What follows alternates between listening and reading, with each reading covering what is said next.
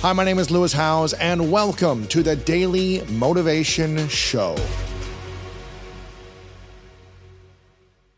I firmly believe that taking charge of your mindset allows you to be in the driver's seat of your life and unlock your potential. And that's why I'm thrilled to share that my new book is out right now. It's called The Greatness Mindset.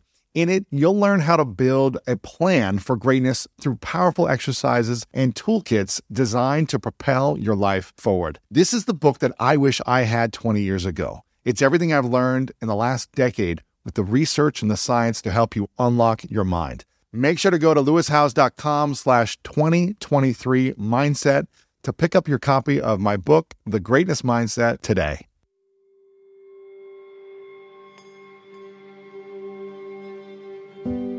What was the biggest identity foreclosure you've had in the last few years? Getting rid of my Abercrombie jeans from when I was 18. Truly, I remember how expensive those suckers were and how I saved every pretty penny. And I told myself someday they'll fit again. And guess what? They don't. And they're not even in style anymore. But I literally, that was part of it. But I think for me, moving back home, which is something I never thought I'd move back home. And I had this vision after our second loss. I hired someone to help me unpack my grief, because I was I'm angry. I hate my body. I don't know what to do. And she led me through this exercise, and we were sitting together, and we would get on the phone once a week, and every time I wanted to hit ignore, I was just didn't want to do the call. Didn't want to deal with it, yeah. Yeah, because I was just this is going to suck. And we're on the phone, and she's okay, we're going to do a little exercise, and I want for you to close your eyes and breathe. So she's having me breathe, and she's I want for you to envision the most vibrant version of yourself. You are happy and energized and alive. And she said this line, and it was like a dial on a stereo. I want for you to turn your intuition up and turn the noise of the world down. And I was envisioning all of this. And in the vision, I saw this little girl and pancakes and a Persian rug. And I was wearing jeans and a white linen shirt. And I opened my eyes after the vision. I was bawling. And I said to her, she goes, what came up for you? And I was I think we have to move.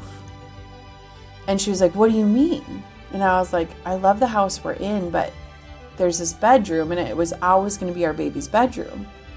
I get so emotional, and I'm every time I walk by it, I just think about what hasn't happened.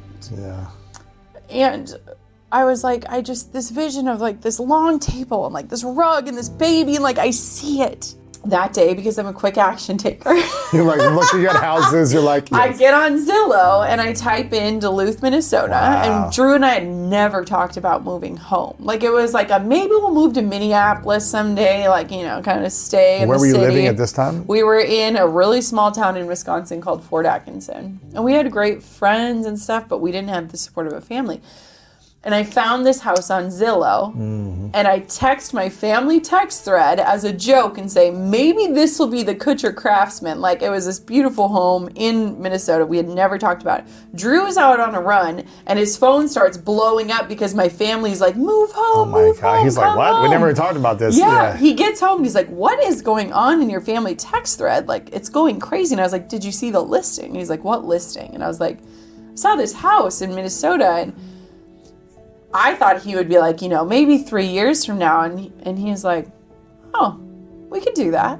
And I was what?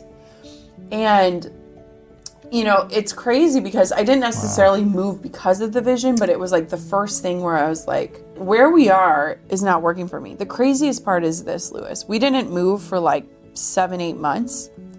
The day after we moved in, I took a positive pregnancy test.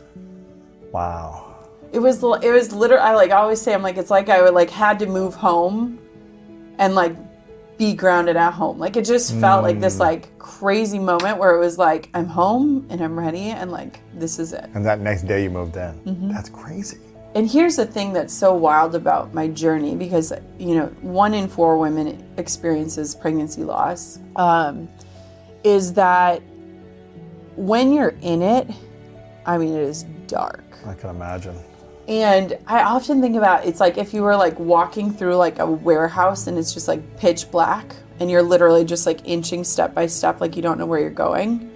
And it's like you have a flashlight, so you can only see like directly in front of you. And once you get through it, it's like somebody turned the lights on and you see where you were and why you were there. And I hate the line, like, everything happens for a reason, because when you are in it, there is zero like, reason why. Yeah, there's no reason why that happened. But our, like, 3-year waiting season, I can see now with hindsight, was required for me to build a life that supported what I was waiting for. Really? When I first was pregnant with my first pregnancy, I was shooting 25 weddings a year. I remember we were in Hawaii and I looked up the due date and I was like, I can't be due then. I have like 4 more weddings. I mean, I like have to cancel on these. I literally was like... It's like you were sabotaging your body. It was like I didn't know how I would do it. You know what I mean? Like, your body's like, we're not going to let you do it then. Yeah, like it's crazy. And then the second time around was a huge wake-up call because I found out that I had lost the baby, but my body was still pregnant, and I had to show up and shoot a wedding the next day. And so when I look at those losses, they were massive teachers in my life. But by the time I was pregnant for the third time, I had built a life where I was able to move, and I wasn't tied to anything, and I had no clients to answer to, and I had built that. And so there's this quote that I heard from a preacher, and it's like, sometimes the season of waiting is just as important as what it is that we're waiting for. Mm-hmm. I think a lot of people find themselves in seasons of waiting, and it's really easy to want to like twiddle your thumbs and just sit there, right? I worked while I waited, and I don't mean like I hustled. I worked towards the life I wanted for when the time came. Mm-hmm. And it was so evident when it happened.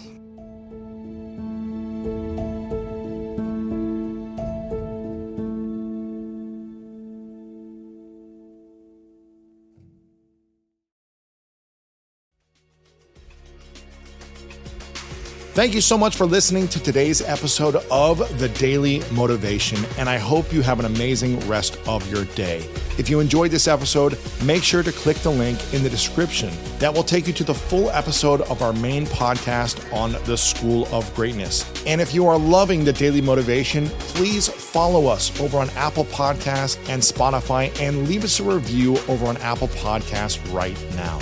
And if you want more exclusive content and ad-free listening experience, make sure to subscribe to our Greatness Plus channel on Apple Podcasts right now.